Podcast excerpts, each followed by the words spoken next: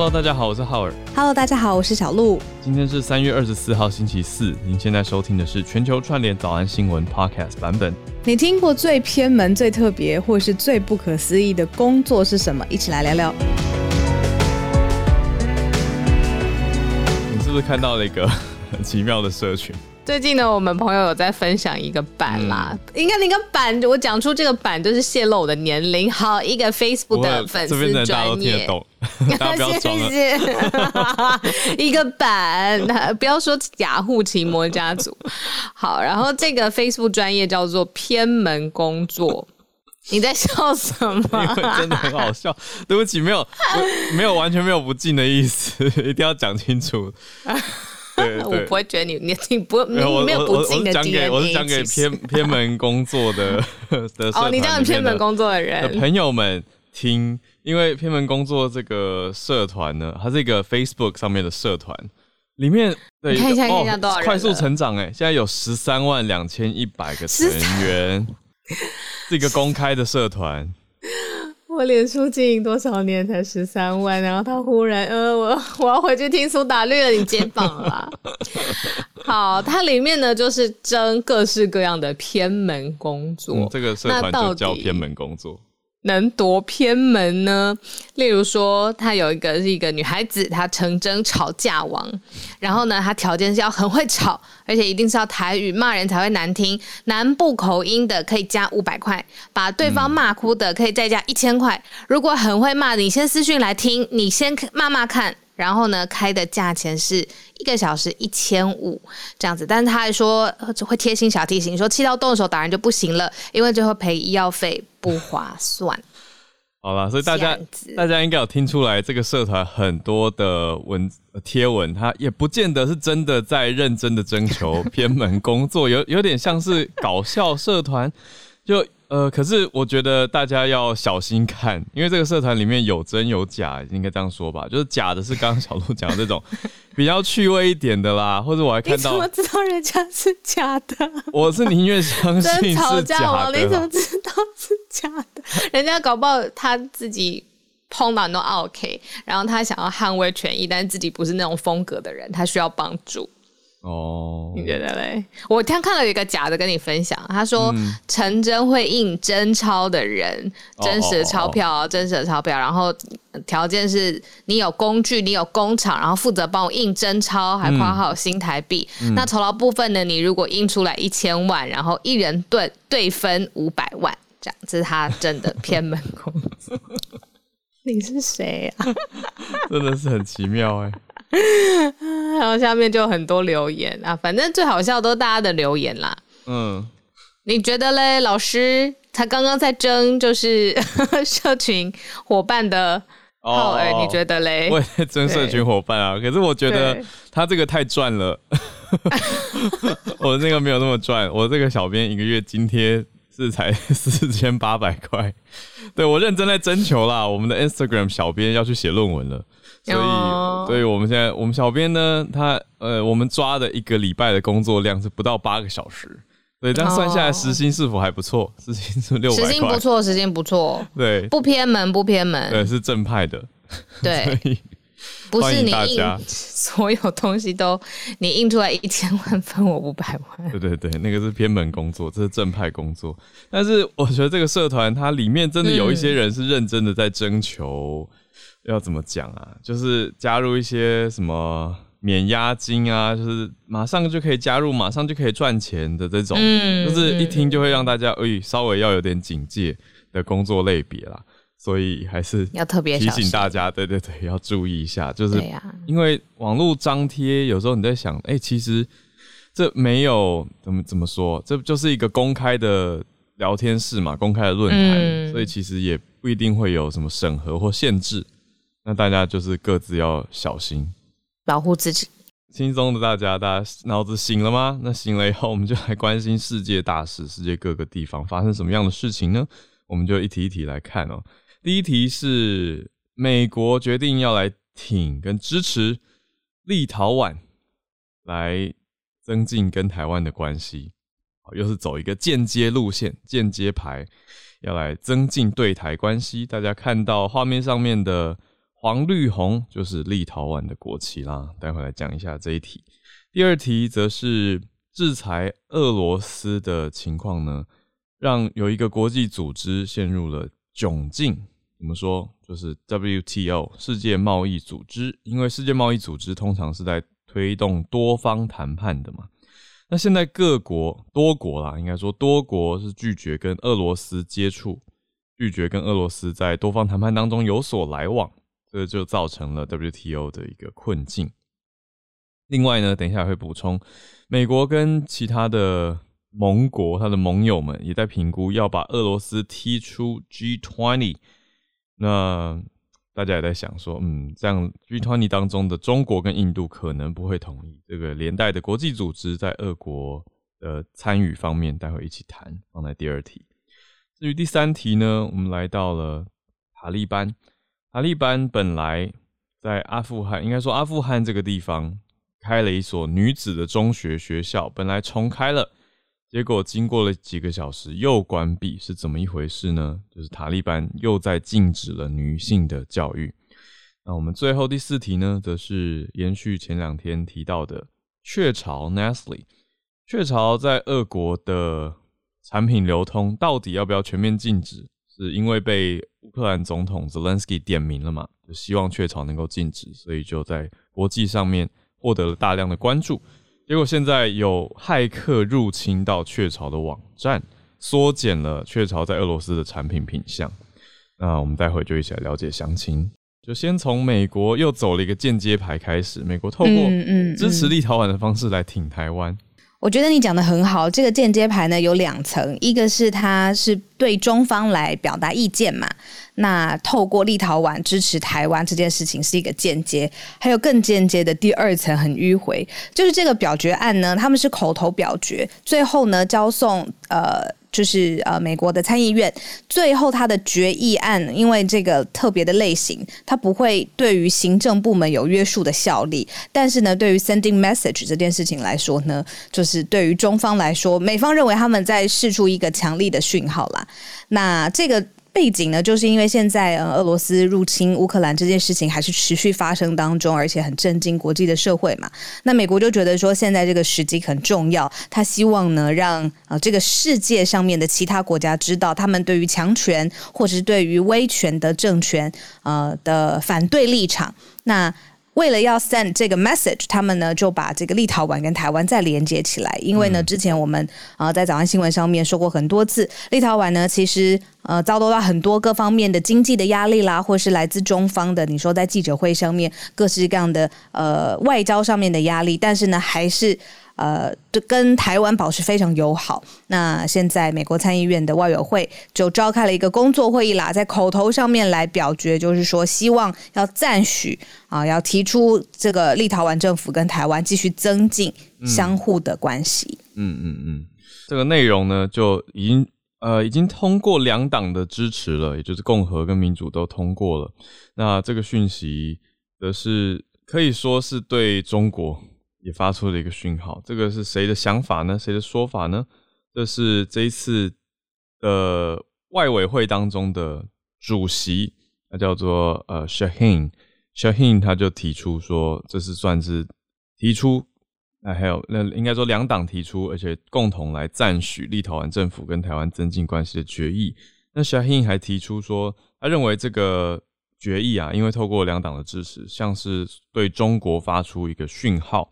也就是北京想要把自己的想法加在其他国家的身上，利用经济操控立陶宛，还有其他的东欧民主国家。但是 Shaheen 认为说，这个决议的意思就是美国不会坐视不管。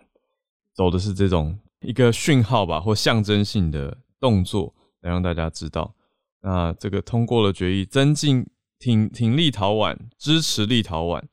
的意思到底实质上是如何，我们就再要继续看下去。因为这边详细其实并没有看到太明白，那只有看到说是支持啊，还有呃像是美国国务卿布林肯，布林肯他是重申美方对立陶宛的承诺。等等等，那也帮大家复习一下，立陶宛之前是允许了台湾代表处的成立嘛？那北京就有非常多的意见再加上经济限制限制立陶宛，而且直接把中国驻立陶宛的大使召回，也要求立陶宛驻中的大使回去，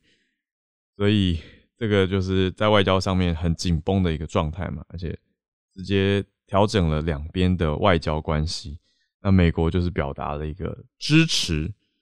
可是我是想要看，其实想要看到更多的明白的所谓支持的内容啦，因为这次的决议案呢，其实也不是只有针对立陶宛，它里面也提到了澳洲、南韩、菲律宾跟挪威，那都都当作说是中国长期用经济胁迫跟惩戒的国家。那比如说澳洲之前是因为支持国际调查 COVID 嘛，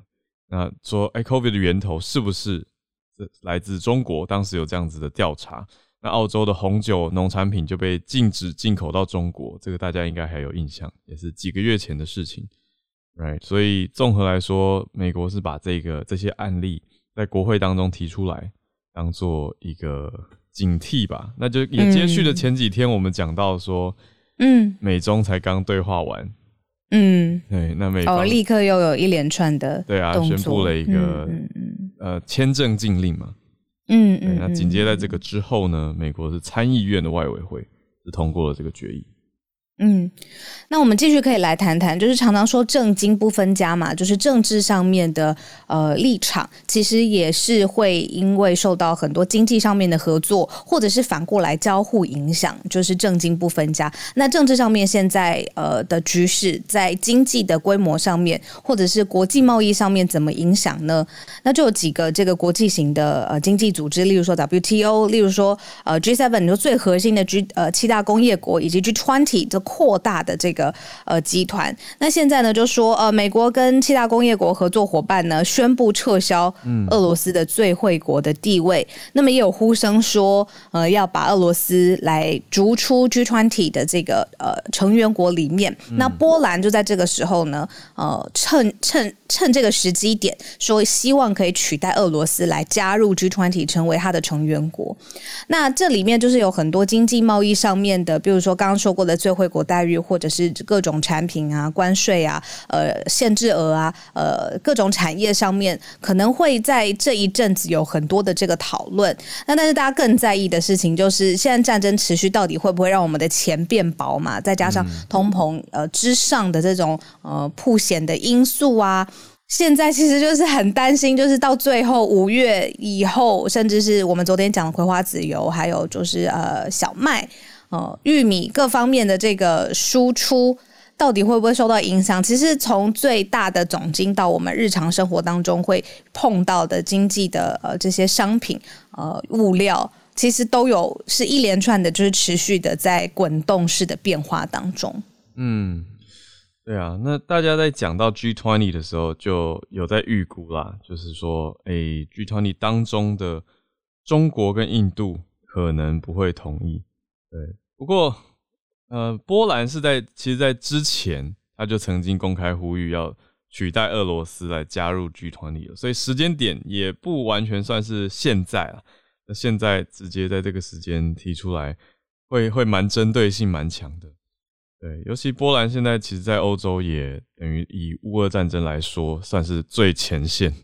最最边界最靠近的，也是最紧张的，可以这样子说。那除了中国跟印度以外呢，大家在看的是说，诶、欸、沙烏地阿拉伯可能也会也会也不会支持刚刚讲的这个把俄罗斯排除的决议。那也提到了说，今年的 G 二十 峰会还没有举办，所以这些地方这些国家是不是也不会参与今年的 G 二十 峰会呢？是有可能的，这是大家还在观察的看点。那今年的轮值主席国是印尼。呃，大家在讲说轮值主席国印尼啊，或者是还有其他像主席国印尼也算是一个大家在看说嗯可能不会支持的国家。另外印度、巴西、南非可能也不会支持俄罗斯从 G 二十 除名，所以应该还不会在近期内发生。 嗯, 嗯，可是可以看出这个国际组织当中的刚刚小鹿讲的政经不分家，这个经济方面的一种紧张跟紧绷张力。好啊，我们继续来看第三题。不过呢，在之前也跟浩儿小聊一下，就是啊，嗯、我常常在想啊，国际新闻到底要让怎么，就是让大家更呃食以下咽，就是真的是对国际新闻很好奇关心、嗯、然后真的是有动力持续，除了我们之外有那么多的媒体平台都在做很好的国际新闻嘛。那我常常想一个关键点就是呃资讯结束之后它跟台湾的连结或是对于台湾的嗯呃嗯影响到底是什么，我觉得这一块其实可以多多琢磨，倒不只是说哦跟台湾有什么关系，是这个关税或什么，有时候也是一个思想上面或文化上面的呃连结，或者是给我们一些反思、嗯、就是跟台湾的这个关系其实是可以拉近一些，我觉得这应该是破解你知道国际新闻难食不下咽的 这, 这一题的一个方法。 嗯, 嗯你觉得嘞？对啊，我觉得我自己的方法是类似、嗯、就是会参照跟想看看别人，想想自己，我觉得这个会是一个可以采用的想法啦，大家可以参考一下。比如说我们来到第三题要讲的，嗯，大家看到标题就是塔利班又禁止了女子的教育嘛，嗯，对啊，那如果想想自己的话，就是会想到其实在我们还不久之前的几个世代，你说上一代或也许上一代也许比较好了，但是上上个世代还蛮多人家里面，你说当然是不不是用国家或宗教的力量去禁止女性受教权，可是有的时候是家庭的力量或是家庭的观念就会宣觉得说，大家一定听过很多这种故事嘛，就是什么呃要养家，所以大姐就没有继续念书，然后后面的弟弟妹妹继续念书，这样故事实在是听很多啊，我想大家家应该都会有，所以我会想到这个，然后马上又回到现代的阿富汗来看到塔利班他们状态又不一样，他是用宗教的角度去禁止女子接受教育。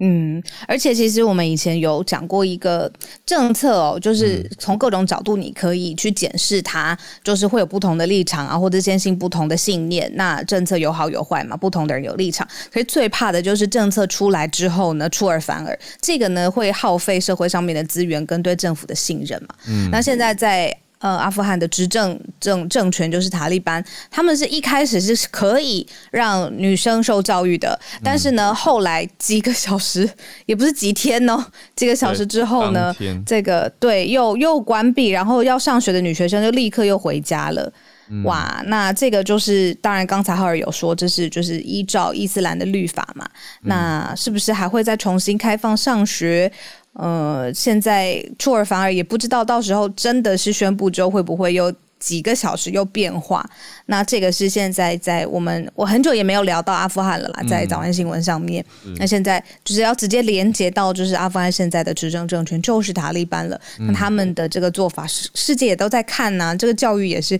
很重要的呃，长期来说人才的长成。嗯，当然很多人会开始说哎、欸，西方好，我为什么讲到西方呢？因为国际社会在跟塔利班的谈判其实一直把教育权，就是 the right to education 列为一个重要的支持项目，就是希望能够让塔利班掌权之后，虽然很多国家还不承认塔利班，但是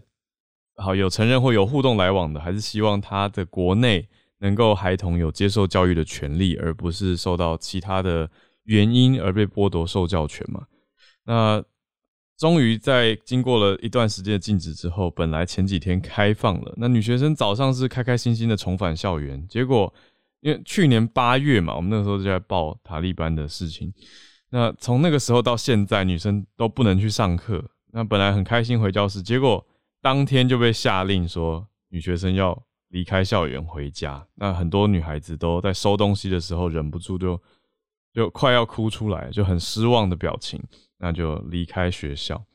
就是你说回到个人层面，他很真实的、嗯、对、啊、这孩子他们的情绪跟想法，可是如果你拉到更高层级、嗯、不是每个伊斯兰国家都禁止女性接受教育，那阿富汗现在的塔利班政权决定要这样做、嗯、那他们现在是宣称说在修一项法令、嗯、那要让这个符合伊斯兰律法的法令呢可以让女学生重新开放上学，那可是这个法令还没修完之前是决定不让女孩子再回到学校上课。嗯，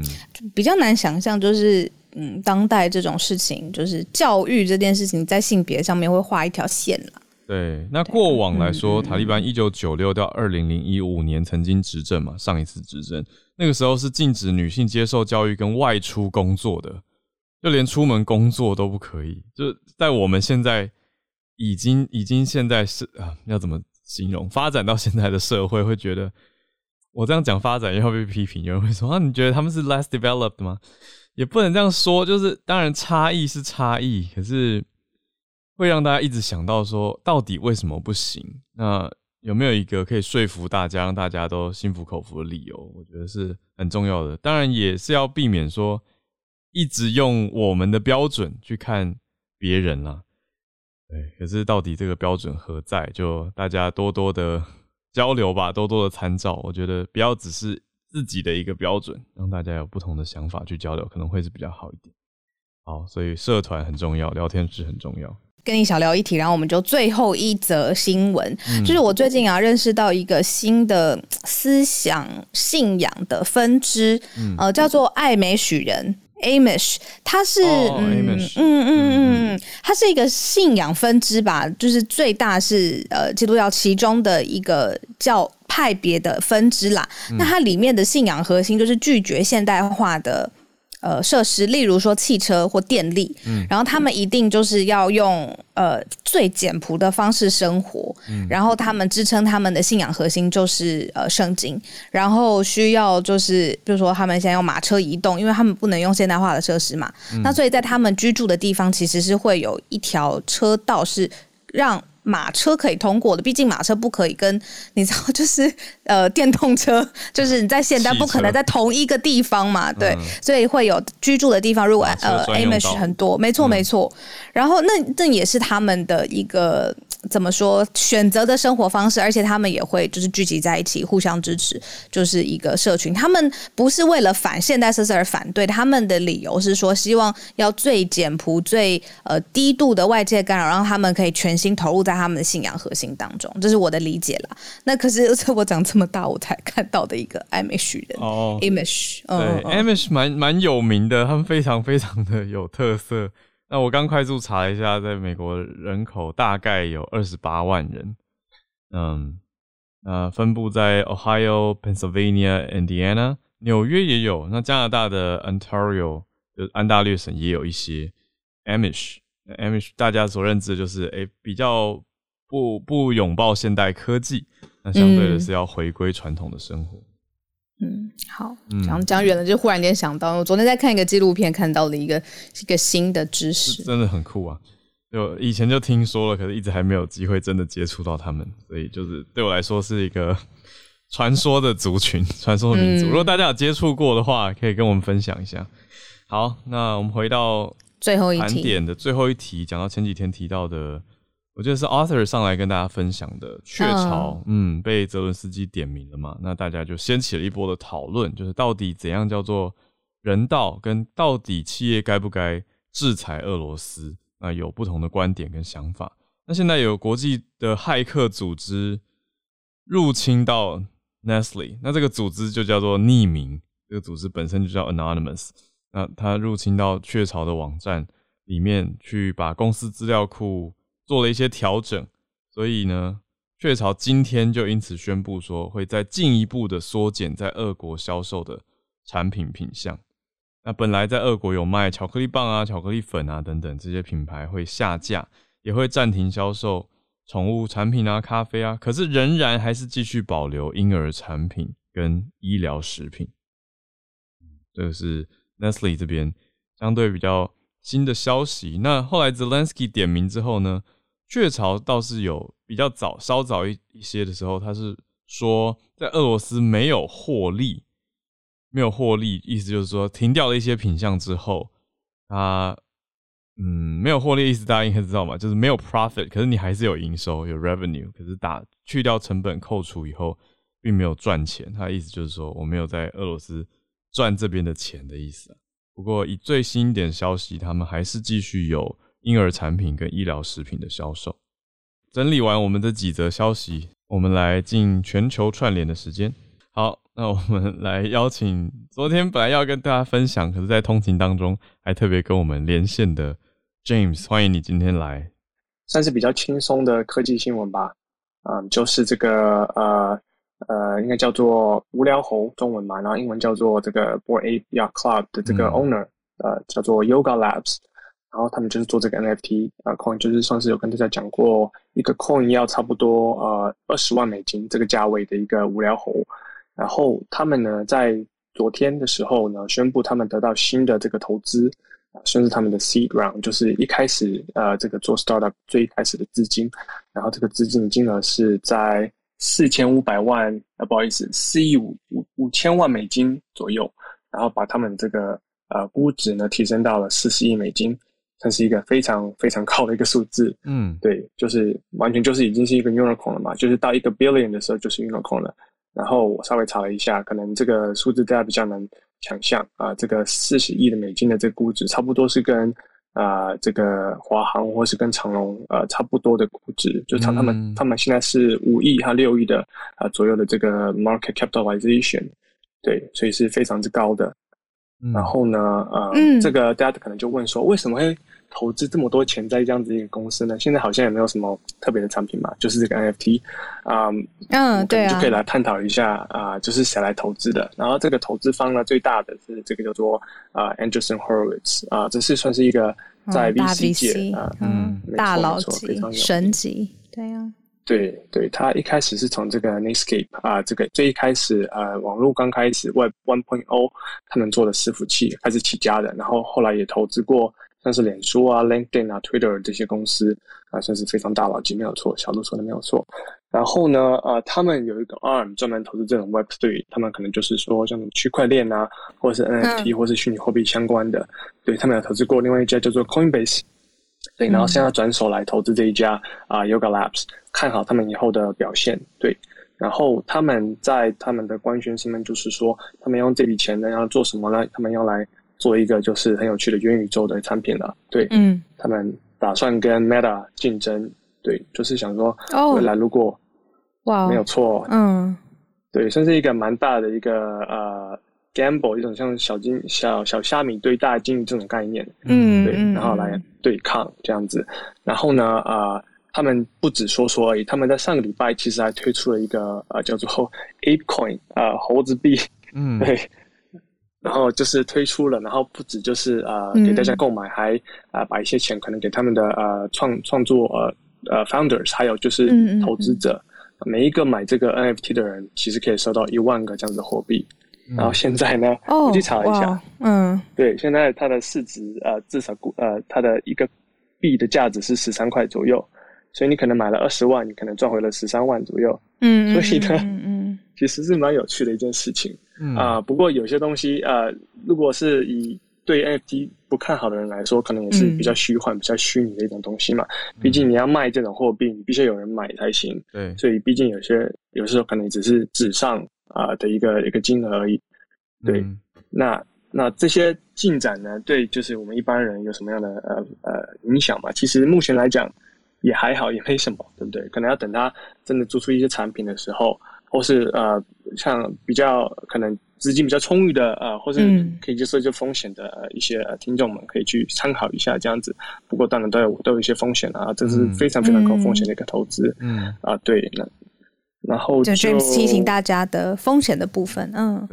对对对对，那就差不多到这样子，对，好，就分享到这里，谢谢。我听说就是 Yuga Lab 他们这里面的成员都非常的强，他们并不是就是素人，是他们其实在这个行业当中，其实各自不论是你说设计啊，或是技术啊，都是很厉害的一群科技人，然后出来做的这个 Yuga Labs。然后现在我听到最地震吗？是不是地震？在地震。哦，好，大家小心哦。嗯嗯，注意一下。对，在地震啊。好，然后我刚、嗯、深呼吸。刚刚就是听到说要跟 Meta 来就是竞争的时候，我觉得很强，因为呃，就是大的社群平台根本很。就大家都知道不可能，就是以小击大嘛，这应该是一个一个重新分配，你说权力排行、财富排行这种大洗牌的事情，嗯、结果竟然有人现在宣称要做了，嗯，所以嗯，对啊，来势汹汹。这个无聊猿，有人讲无聊猴，就是白话文大家比较认得，就是很贵的猴子 N F T， 那大家应该就就知道在讲哪一只。对他们这个 B A Y C。对啊，由这个 N F T 的团队他所发布的 Yuga Labs， 呼应刚才 James 讲的，我自己身边有在所谓币圈的朋友或者是买 N F T 的朋友，因为这两圈其实也不严格说起来不完全是同一圈人，可是重叠度很高啦，就是通常都是你已经有在 crypto 界了你才会去买 N F T。 那他们都有点有时候会自嘲开玩笑说自己是，我说哇你这样赚很多、啊、他们就会说哦纸上富翁啦，纸上富翁，因为钱在真的进到进到国家，因为他现在的钱就是在这个 crypto 的世界里面嘛，那 crypto 它是一个相对无国界的，在但是在网络的世界里面，但是你要把这个钱落地或是进到任何的国界，其实就是有政府税收的的情况，那大家都会觉得啊自己的投资不想要被课太多税啊，所以就会要想方设法让钱真的能够回到自己的身边，能够拿到手上来运用、嗯、可是这是一个漫漫长路啊，所以他们就有点开玩笑说自己是纸上富翁。那有些人他是想尽，像刚才说的，就是浩尔说的，就是想尽方法希望这个钱回到真实世界嘛、嗯、可是我认识有一些人，他们是真的在币圈当中的投资很早期就开始布局，而且真的是赚了一大笔你说币圈上面的财富、嗯、可是他们是绝对不想要把钱换成法币、嗯、他们公开的这样子说，主要是因为他们信任这个东西的未来，然后让大家信任他，说他不是短期想要你知道圈一波法币然后就不见了，他就是你知道他希望他在他的社群的影响力是奠基于他信任这些未来的币的发展啊、嗯、还有最后的落实的应用，所以他现在纸上的富翁他就永远留在纸上，哎、欸，不能这样说啦，就是放在币圈，他就是一个 Web 三 的人，新贵这样，对，没错没错，嗯嗯嗯，不同于过往的年代。好，非常谢谢 James 带来这个消息，大家也可以看一下，嗯，这个募资非常快速的小虾米有没有机会成为社群上新的一个引领潮流的团队呢？会不会是元宇宙的新未来？他有没有办法打过 Meta 的？Metaverse 我们就再继续看下去。好，那我们再来再连线到叶老师。不晓得那个正央在哪里，不过刚刚花莲其实摇得蛮厉害的。嗯嗯。附带说一句，就是我不晓得在别的地方是不是这样，但是我来花莲以后，我发现花莲人不说地震，他们都说摇。嗯，对，就会听到说最近常常摇吼。这样子的说法表示很日常、嗯、其实花莲地震还蛮频繁的、嗯、那今天要跟大家分享的也算是一个比较轻松的新闻。一对纽西兰的夫妻在去年八月的时候，从他们花园里面挖出好大一个块鲸，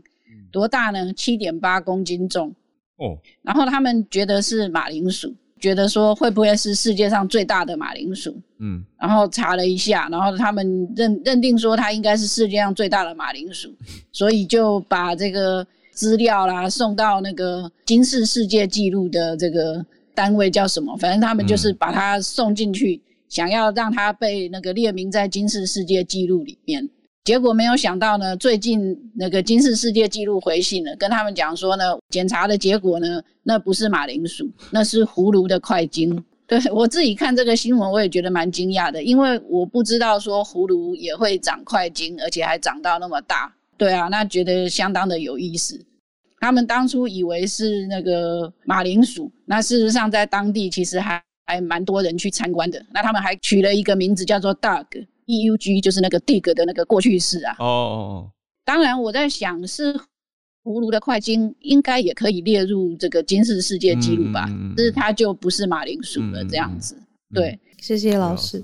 姚老师在的地方刚才说很摇是吗？对对对，我刚查了。对，中央气象局有有地震报告了，好。对啊。八点三十八分左右花东地区的有感地震，初判震度四级以上就是花莲。瑞士规模 五点三 啊、嗯哦、不过还没有大到那个，还没有大到收到国家级警报就是哦 五点三 感觉也蛮大的瑞士规模，所以花莲人就会说蛮摇的，蛮摇的、嗯、对，我们会说蛮摇的或者是摇蛮久的那个像很日常、那個、嗯，刚刚是在正央是在花莲县丰滨乡这边，瑞士规模 五点三、嗯、是中央气象局地震观测网，嗯，花莲的南南西边、嗯。好，那我们再继续来连线到孔医师。台湾今天齁，我们的那个疫苗专家委员会会讨论关于青少年跟儿童的疫苗施打的问题。嗯，就是青少年的第三剂需不需要打，什么时候打，然后还有五到十一岁儿童到底应不应该打。嗯，因为呃，全世界很多国家其实都已经五到十一岁可以打 B N T 嘛，哦，三分之一的剂量。那我们就等一下专家的看法哦。嗯，那可是我我可以分享一个更新的是莫德纳，莫德纳的昨天发了一个新闻稿，他们这个再往下做了哦。六个月以上的小朋友哦，已经资料也做出来了哦。那他们去做了一个，这个是第二、第三期，这叫 Kid Cove Study 哦。嗯，他从六个月到两岁，还有两岁到六个，呃，对不起，两岁到六岁。嗯，所以就是从儿童再往下做了哦。就是一般来说，大概做到六个月就是就就会停了哦，因为六个月以内的婴儿哦。第一个你他们免疫系统还不够好，所以你很少有疫苗打这么早的哦，你你这么早打下去很可能是效果不好。那第二个是假如妈妈有得过新冠的话哦，我们之前已经有有看过研究有证据哦，妈妈的抗体是可以传给小朋友的哦，所以六个月内靠着妈妈的抗体保护，很多病那个病都是这样子的哦，嗯，所以他假如是往下做到六个月的小朋友，那这个疫苗全年龄大概就已经达成了哦，嗯，那这个莫德纳它是用大人剂量的四分之一，二十五微克哦，二十五微克，然后它也是一个免疫桥接，可是这个免疫桥接同时它也有看一下保护力啦哦，那所以他说就用大人的四分之一的剂量，在这两组的小小孩哦，都可以达到还不错的综合抗体的浓度，然后这个我看他这个人数是是整整个儿童的在破一万人，那每一个年龄层再去分了，嗯，所以是儿童二到六岁四千两百个人，然后六两岁以下是两千五百个人，那么已经全部收案完成，然后有一个初步的结果了哦，嗯，然后他们这是打两剂之后看到的这个保护力，那大概就是因为是只打两剂嘛，所以你可以想象他对 Omicron 的防有症状感染的保护力不会太好了，看到就是大概 百分之四十三点七、哦，嗯，还有 百分之三十七点五， 这只是防有症状感染的保护力哦。那其实大人即使打两剂大概也差不多，只打两剂的话，因为要打三剂才会更好嘛，吼，嗯，所以这个跟大人我们哦的其实数字是差不多的啦，吼，嗯，就是保护力大概是这样，那没有我们原本希望，我们以前用比较之前的病毒是希望能看到 百分之五十 这个数字嘛，吼，嗯，那可是大概以后新的疫苗大概我们不会期待会看到五十啦，吼，就像高端的这个W H O 赞助的这个 Solidarity， 我们大概也不会期望看到五十这个数字哦，因为因为现在已经是 Omicron 了，又只打两剂的话，你不太能要求它效果会这么好哦。嗯，好，那这个这个，所以他们莫德纳现在是这样，莫德纳在美国，它其实呃青少年根本还没有过哦，青少年目前是只有 B N T 可以打哦，其他有一些国家，世界上有一些国家曾经青少年莫德纳有通过过，可是后来又被禁止哦，因为禁止使用，因为它比例上产生心肌炎的风险会比 B N T 高。嗯，那所以呢，那莫德纳在这篇新闻稿之后说，那他们在每一个不同年龄又补送了一些资料，像是那个青少年补送资料，然后儿童五到十一岁。那他们也有资料了，所以会一起都跟 F D A 送件，然后就看之后是不是可以补补足这所有的比较年轻的人，到到底疫苗可不可以开始打了吼？那所以我我我不知道他们什么会时候会讨论了吼，就跟大家更新一下，嗯，国外现在是已经往下到六个月都有资料了吼，嗯，然后那那台湾当然我们状况可能跟别人不太一样嘛，嗯，我相信今天会讨论的几个重要的问题，一定就是第一个国外所有的资料里面齁，青少年打第三剂第三剂的心肌炎的风险，嗯，因为全国国际已经累积了非常多次。那以以色列或美国比较大型的资料齁，第二剂还是风险最大的齁，嗯，那第三剂的心肌炎风险在第一剂跟 第, 第二剂之间，所以看起来是还好，没没有想象中的严重这样。那可是另外就是，那到底有没有好处齁？因为你一定要看利大于弊嘛，嗯，那不管是在儿童或是在青少年的第三季，我相信一定也要拿国内的数字来看，嗯，那国外他们可能会拿说，比方说青少年的确不容易重症，没错，哦，那可是你有一些别的东西需要考虑，比方说第一个是慢性后遗症嘛，哦，嗯，长新冠，所以呃，我不知道台湾本土有没有这样的资料，哦，那。一个一个是长新冠的比例到底有多少？那国外已经有很多资料是你打疫苗对于后续的长新冠其实是有预防效果的，哦，嗯，所以不只是防短期内会不会死亡会不会重症，长新冠是国外在考虑这些儿童要不要打疫苗另一个考虑的重点，哦，嗯，那第二个就是 M I S C M I S C 就是一个多发系统的一个呃发炎，那个是呃欧美人比较多，哦，那我之前有有在我的 podcast 跟大家分享说，日本儿童已经可以打疫苗了齁，可是日本有回头去分析自己到底这个 M I S C 的几率到底高不高齁。我看这几天新闻上，还有上礼拜陈秀熙老师的那个，欸，都都有提到这个东西齁，因为 M I S C 是另外一个国外青少年。还有儿童，还有儿童，他们希望能打疫苗预防的东西。嗯，这个东西简单的想，有点像我们亚洲人种产生的 Kawasaki disease 啦，川崎氏症，嗯，一种广泛的血管发炎，这样，嗯，是在这个新冠之后大概两三个月内有可能发生的，蛮严重的哈。虽然发生几率可能不高，可是它死亡大概有 百分之一。嗯，美国这两年哦。M I S C 大概已经累积好像是七千例，所以死亡你看乘以 百分之一 就是死了快一百多个人这样子，哦，嗯，所以也是蛮严重的，对对外国人来说。可是亚洲人，哦，我看韩国跟日本的资料看起来没有那么多，嗯，所以像我我就看国文国内有些老师说，对，国外是为了长新冠，为了 M I S C， 所以会让儿童去打疫苗，嗯，可是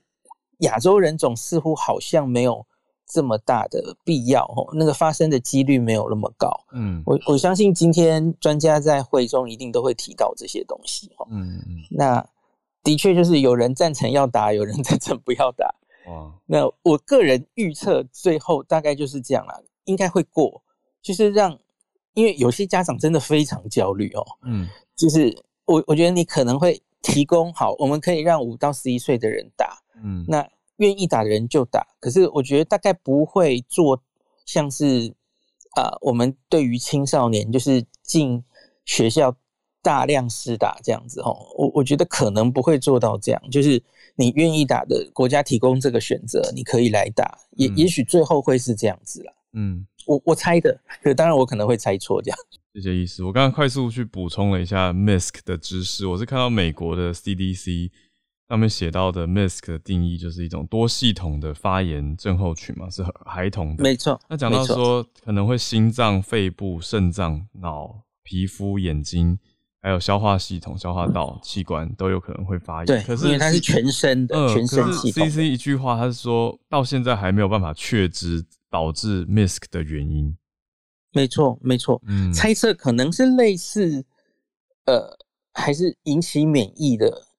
的状况、嗯、就是你你的这个病毒到你身体里，然后有一点点类似自体免疫的感觉，嗯，那它不会马上就发生，它大概是得了之后要要经过一定的时间，抗体产生之后回头攻击你全身系统、嗯、猜测可能是这样。那目前看起来是高加索啊，欧美的人种比较容易发生、嗯、那亚洲人反而几率好像没有那么高这样子，嗯，跟人种应该是有关系。嗯，整体是这样啦。可是我就想到，在台湾还是有少数，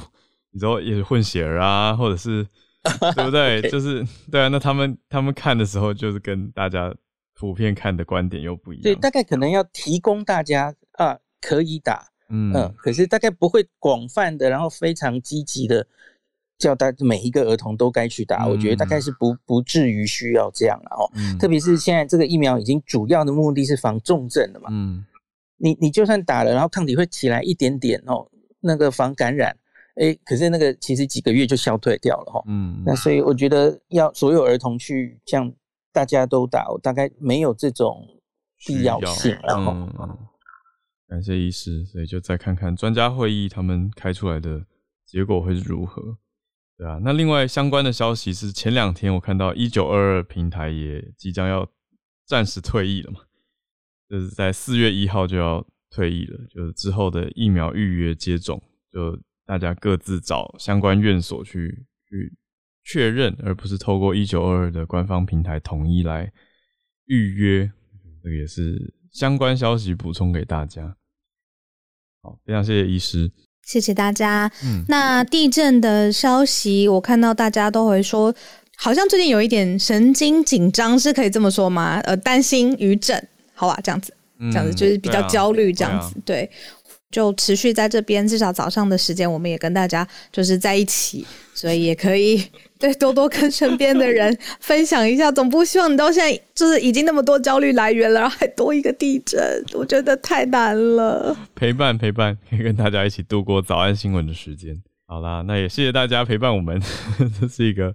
互相的感觉，我们就明天早上八点继续跟大家串联在一起，欢迎大家多多分享节目，也要支持我们的 podcast 的版本，或者是支持我们绿界实况组收款服务连结。Right， 多多的订阅、分享、五颗星评价。那我看到大家有不同的意见、不同的想法，我觉得 OK， 给建议都很好，但是语气就是和缓一点。然后你要骂，你也可以留五颗星的骂。好啊，总之就欢迎大家多多留言鼓励，这样我们就可以在平台上被更多的人看见听见，那这样子我们的听友也会越来越人数越来越茁壮。好啦，继续加油，谢谢大家，我们明天早上继续串联，大家拜拜，大家拜拜。